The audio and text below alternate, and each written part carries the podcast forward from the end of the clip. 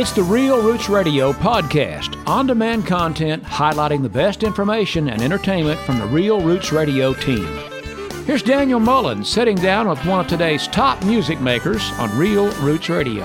Welcome back to Real Roots Radio. It's my honor and pleasure to have a Bluegrass Hall of Famer J.D. Crowe on the air today, talking about uh, his late friend, Mr. Tony Rice, that passed away on Christmas Day 2020. Mr. Crowe, I, I wish you could be joining us over uh, happier circumstances, but Well, uh, for the first say, you can drop the Mister deal. yes, sir. You, I mean, you and I know each other long enough. We can go by first names. yes, sir. so what's this Mister deal here? Okay. No. Anyway, well, it's good afternoon to you. Uh, to be honest with you, it's still morning to me because uh, I stay up late and I sleep late. So you know, but that's what retirement's all about. but anyway, uh, yeah, this uh, this uh, it's a sad, sad time, especially for me. Uh, it's like I lost a brother, you know, uh, because that's the way I felt about Tony. You know, he was uh, he was one of a kind, and uh, uh, it was great to work with him in uh, in a band because he was uh, just uh, so good at what he did, and uh, you know the time he spent with the New South was just, you know, we had a great time. We played a lot of good music together, and enjoyed the friendship and and all that. And uh, yeah, it, it, it's it's a great loss to the bluegrass community, uh, and also uh, probably other genres of music. Uh, Tony's passed, and uh, I know he had a hard time, struggle for the last couple three years, and it's been tough on him. And uh, uh, I just think it's it's it's you know you you hate to say it, but in his condition, he's in a better place now. Absolutely. He is, he is at rest. He is at peace now. Yeah. You know, And that's uh, something he, he needed that rest and that peace for a while now. he yes, he did, and uh, and he deserved it.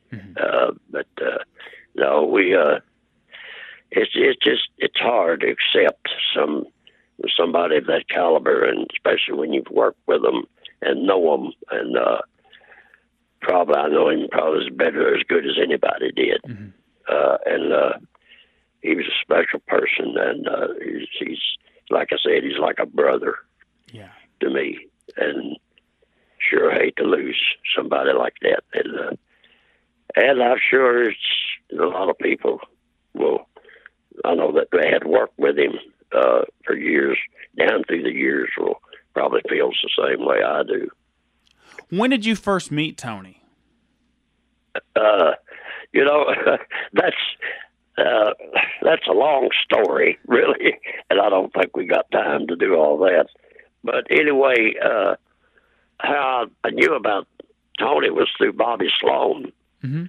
Uh, Bobby was uh, one of the members in my band for for years and years, and uh, he he told me about Larry and Tony both uh, years ago. Uh, Larry But, being uh, Tony's brother, Larry Rice. yeah, see, and there's another thing. I was very fortunate too. I thought to have both Larry and Tony in the band at the same time. Mhm. You know, because Larry was also a great talent. Uh-huh. You know, and uh, but uh, but he and Tony were in the band at the same time. You know, and, and a lot of times that don't work because you know how brothers fight among themselves. Yeah. There's know, a lot of good and like a- bad there. Well, there's a competitiveness that happens. yeah. there too. See, especially when you're musicians, Mhm. it's that competitive thing. You know, sometimes that gets in the way of their talent, but that never happened with them. Not really. We just we had a great time together, and uh, but anyway, uh, that's how I found out about Tony. Actually, was through Bobby Slone, and uh, was telling me about both of them. And then when Larry came into the band, when Doyle was still, Doyle Lawson was still with me, as the old Kentucky Mountain Boys, and Larry came in, and then Larry was telling me about Tony also, and right after that, I'd heard Tony had joined the Bluegrass Alliance, Mm-hmm. and that was really my introduction to Tony Mhm. at that time. And uh, and I heard him, and I thought, yeah, this cat can play, you know. Yeah. And of course, he was still young and still learning, and uh, but uh, that that's how that I met Tony. And then Larry said, uh, and also Tony, I had talked to him, and he told me at one time, and Larry also told me this that Tony had said if I ever needed a lead singer to call him, and and I did, but I didn't do it until I heard he was going to leave the Bluegrass Alliance. Mhm. Is then I called him about about it, and that's how we got together. What about uh, Tony's personality uh, made him such a such a unique guy? Um, for Tony was a pretty private person, and so for for folks that Yes. have listened to his music for for decades, what were some things about his personality that his fans might might be interested in learning?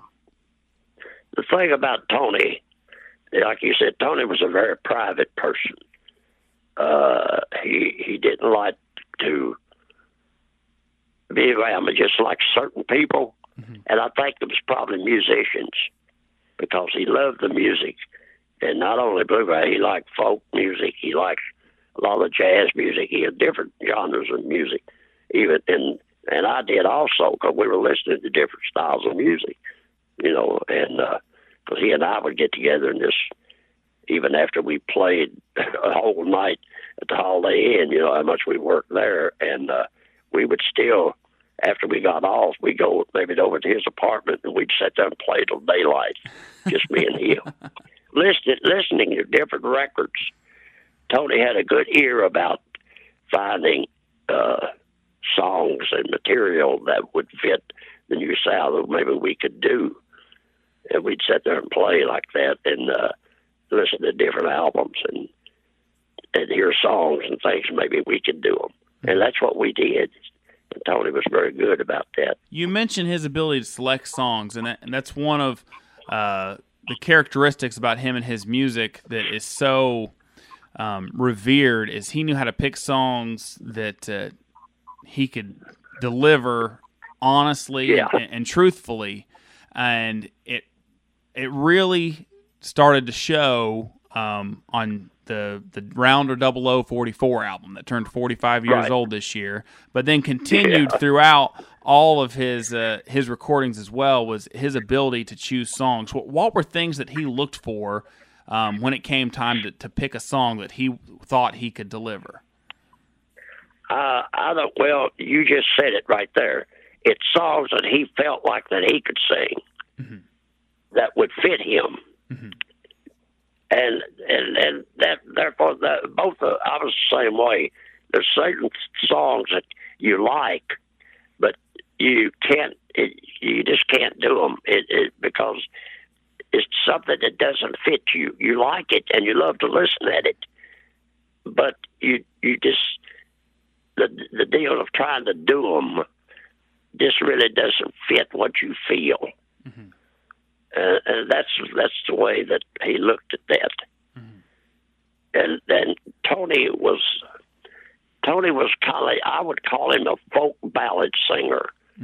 There, he loved that kind. He loved James Taylor, Gordon Lightfoot, uh, Jim Croce, uh, different artists, and I did too, man, because I I listened to those guys. And I I love to hear them sing, and we got to doing some songs or listening, and we got to thinking, you know, hey, there's a couple songs we might be able to do, and that's how all that developed. You know, in that that Tony liked that, and I also liked it. He knew that I liked it, and uh, so he would uh, call my attention to him and say, "Hey, come, let's let's listen this, see if we can do these." And we did, and uh, a lot of it worked. And of course, some of it didn't. You know, and then I'd bring in some material, and uh, he'd bring in some. So that's how all that developed. what are some ways that uh, that being being friends and uh, a peer and a, and a comrade and a brother with Tony Rice impacted you personally? Well, uh, the way that Tony looked at the uh, the music, he was so sincere about it, and of course I was too. Uh, we wanted it done the best we could do it, and that's what we strive for, and that's what he strived for. He, he it, you know, Tony was very serious about his music. Mm-hmm. I mean, anybody he played with, or if he was doing it on his own, he was very serious about it, mm-hmm. and he wanted it as right as it could be, mm-hmm. as they could get it. You know, and that's the way we looked at it. That's why he looked at it. That's why I liked him so much about as far as his musical ability. Mm-hmm. He was serious about it. Mm-hmm. You know, and he picked the songs that he felt he could do. Mm-hmm. You know, and that that's another thing that I liked about him. And he picked the songs he thought the band could do. You know, also, and and it's true. You know, your lead singer, you have to be able to do material that he likes, that he feels like he can do. That mm-hmm. that that's that's what you have to do. When did you realize that? I mean, there's a there's a lot of great pickers, a lot of great singers in bluegrass, and, and most of them have been in your band, it seems. but um, when did you realize that there was something unique about Tony Rice that you just don't see very often that made him a you know a, a once in a generation type talent? When did you first realize there was something very unique about him? Well, probably after he was with me. You know, of course, when he first started, you know, it, it was different. Uh, we practiced a lot, and he knew he had to change some of the rhythm rhythm rhythm patterns that we did because uh, our timing was different than what he had been in the band before. He was still really green when he joined the New South. Oh yeah, oh yeah, he was still learning. I mean, he was really just learning. He wanted to grasp everything he could, you know, and he was trying to do it all at once, I guess. And I used to tell him, you know, I'd say, look, and about his rhythm thing, and I'd say, look, here's the deal. If you listen, because I had played with the best rhythm player in the business, was Jimmy Martin, and uh, my favorite rhythm players was Jimmy Lester Flatt and Clarence White, because I had been listening to Clarence also, and uh, and his flat picking, and you know the you know it is when you're young and you're trying to learn and you, you play everything wide open and try to throw in everything you can. And I used to tell him, I said, Tony, don't play everything you know in one break. You know, first thing, play play melody. Uh, you know, first is timing and melody. That's what you do. That is the thing about music.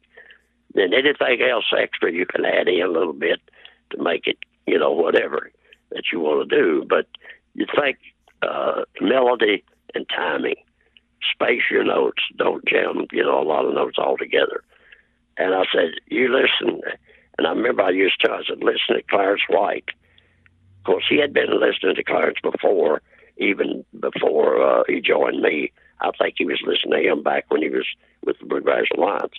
And I said, listen to him and see how what I'm talking about his spacing, his notes. You know, they don't run together, and he plays melody, and he does those cute little runs. You know, after that, and uh, I said that's what he does. That's what makes him unique. And and Tony got to listen to that. Well, one night at the Holiday Inn, Clarence White came in. Uh, he was passing through, going somewhere, or had been somewhere, and he stopped at the Holiday Inn where we were playing. Well, of course, I got him up on to do a set with us, and uh, Tony went out and sat down and watched Clarence on stage with us. And I think right there he saw what I had been talking about. Mm-hmm. Because when Clarence was on stage with us and playing with him, man, it just like opened up. I mean, this cat could play rhythm and play lead, you know, like I never heard. He was so smooth, and his notes separated, and his rhythm was just drive. It was there, and he wasn't playing real hard, but you could hear everything he did because he knew how to play. And when Tony saw that, really, that really started him thinking and uh, about that type of thing, and and it changed. And then I noticed later Tony had that same kind of feel there, and when he did that, it all jailed a lot better. Mm-hmm. And you know, he just took it from there and went on with it, mm-hmm. you know, and did his thing. That that's what made Tony. But Tony, I knew Tony would would do it. I knew he could because I knew he heard it. It was just going to take him a while to get it together. Yeah. As it does anybody, you know. You don't come in a band and just. I only had two people that ever came into the New South that could walk in and already do the music. It was Ricky Skaggs and Keith Whitley. Uh-huh. When they came into the band, of course, they had heard us before they knew a lot of the material we did. And when they came into the band, it was like they'd been there a year. Yeah. Uh, because they could, they knew. And Keith, of course, knew every song we did. Yeah. And when he came into the band, I mean, he just walk up to the mic and do it we'd maybe run through it one time, and we'd do it. I mean, it was there. Uh, that don't happen too often. No. You know, I mean, well, of course, I understand that. A lot of people don't, they listen to different groups a lot, and they don't, you know, listen just to one group all the time. Mm-hmm. And, uh, but, uh, a lot of times, you know, the talent, some, some are just, uh, they learn it quicker than others. Mm-hmm. I mean, that's just the way it is. Yeah. And, uh, but, uh, yeah, I was very fortunate. You know, you've got to have good people. Mm-hmm. You know, one man can't do it all. You've got to have a band. You've got to have a sound that is recognizable. Mm-hmm. You know, and, uh, and that's that's what I always strive to do. But you got to have good people in there to do it. And one of the best to ever do it was definitely Mr. Tony Rice, who recently passed away. Mr. Crowe, yes. what do you think that Tony's legacy will be in in bluegrass and beyond? Uh, well, as far as I'm concerned, I mean, there's nobody can touch him. Mm-hmm. You know, and what I mean by that, I mean, and there's a lot of good pickers out there. I, I'm not saying there's not. There's a lot of good pickers, but Tony had a way with his playing that, uh, I mean, a lot of people think he played guitar real hard, real, real, you know, hit it real hard and stuff, but he didn't. Tony played a lot of times on stage when we were singing. He would play just enough to I could hear that guitar, just enough. He wasn't playing hard, but I could still hear it you can hear it. And that's the secret of an instrument, playing your instrument, is learning how to play without having to beat your instrument to death. You know, a lot of people I call thrash and bang and you know and and man they just they just play the tone out of the instrument totally, you know. They don't leave anything there. But Tony could take a guitar, any guitar, and play it and you you hear it, but you, you look at him and you watch him, and he was playing comfortable. He wasn't playing real hard, mm-hmm. but you hear it. He knew how to get tone out of an instrument, and uh, and I think he studied that also, as well as his playing, is how to get that tone out of an instrument. And I think that's one of the things that really drew me to him as far as being a musician because that's the thing I always studied, you know, is get the tone out of your instrument. Mm-hmm. If you got a good instrument, then you have to learn how to play it to get that tone out of it. His his legacy, I mean, you know, I don't know. Uh, all I know is, uh, to me, there'll probably never be another one. mm-hmm. like that. Uh, I'll put it that way. With the talent he had and the knowledge that he had of the music, know, is what impressed me about him. And he wanted to learn. He wanted to learn, uh, you know, different genres.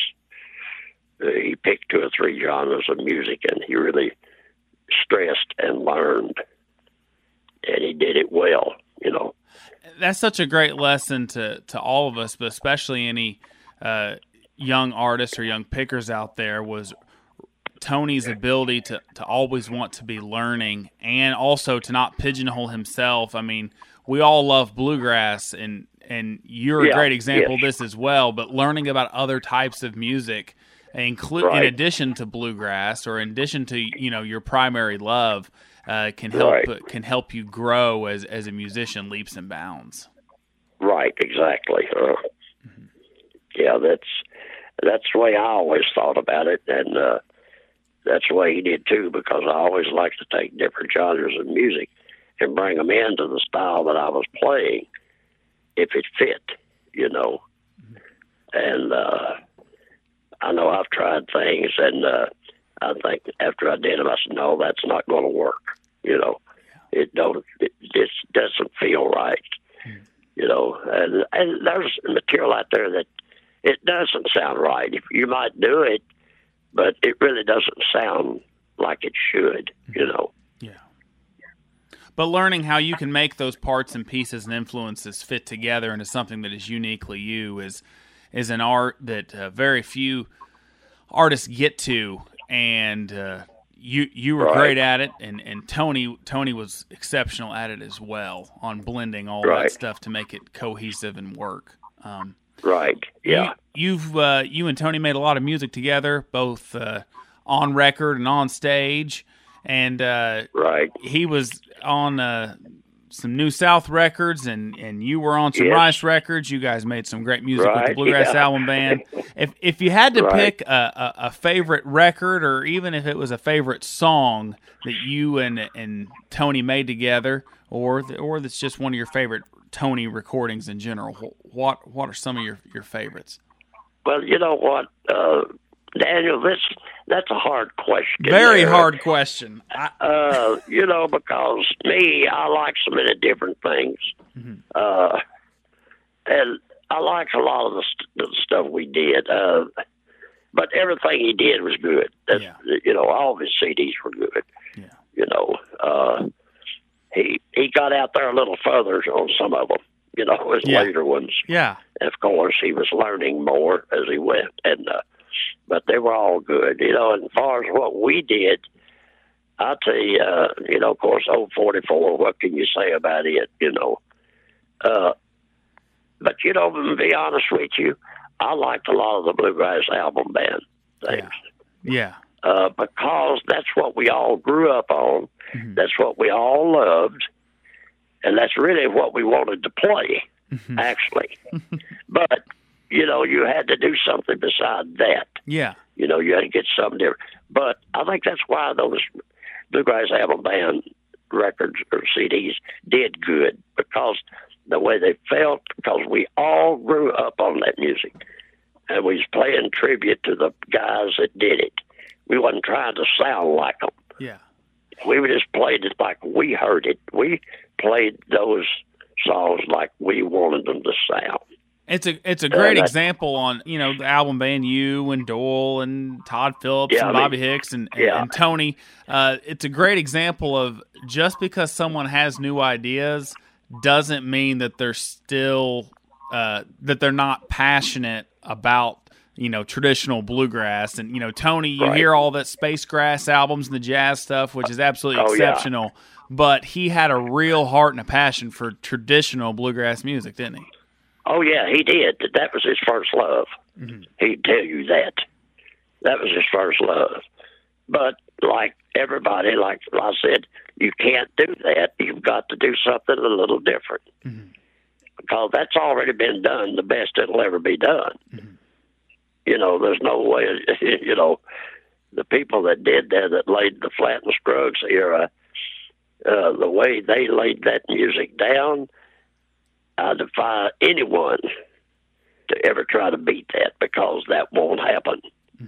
They did it the best it will ever be done, but they did it their way. If you're talking about that, there's everybody can play it, but it don't sound like they did. Mm-hmm. You know, there again, that that's that was the time, the era that it was, and they were the big dogs in that right there. I mean, we all, myself, Tony, we all grew up learning from that. They paved the way. They set the bar, and believe me, it's high. I don't think it'll ever be uh, beat. I don't. Well, and you and I were talking off air. We talk about setting the bar about uh, you know to, to, you the music of you know Flatt and Scruggs that that bar sets a high. You don't know if anybody top it. You you said that you think Tony set the bar so high in acoustic guitar that oh yeah it won't be topped. Yeah, yeah I, I, don't think you know. And there's a lot of good guitar pickers out there. Oh yeah, I know some. That's you know good guitar pickers, mm-hmm. but they're not Tony. Yeah, because he was unique. There was only and one Tony Rice. That's right. That's right. And I, he stood beside me for four and a half years, and I know what he could do. Yeah. And I've played with other pickers that are good pickers, but when you stand beside Tony, there's a difference. Yeah. And it's hard to describe the difference, mm-hmm. but it's there. I can feel it. Mm-hmm. And he could because when he played bluegrass, he played it man like it was that was the only thing in the world yeah. because he felt that. Yeah. But then when he played jazz, his style, he thought that was it. That's the only thing going. That's the only thing in the world. He played it with that feel. Mm-hmm. That was him, you know, doing that. And uh, he was very passionate about you play music, you play it with the feel and the best you can. And that's what man he studied all aspects of the music and the the rhythm, which is very important, and the lead. There's there's there's pickers out there that uh, guitar acoustic guitar players that play great lead, but the rhythm is a little bit lax. Mm-hmm. See, he didn't do that. His rhythm uh, was really overshadowed really by his flat picking, his mm-hmm. you know yeah. his lead picking. Uh, but he he was a great, Tony was a great rhythm player. Mm-hmm. Played so fluently, just uh, he started to describe. He didn't play hard. He didn't you know, you didn't look like he was hardly doing anything. but you heard him. Yeah, he was there.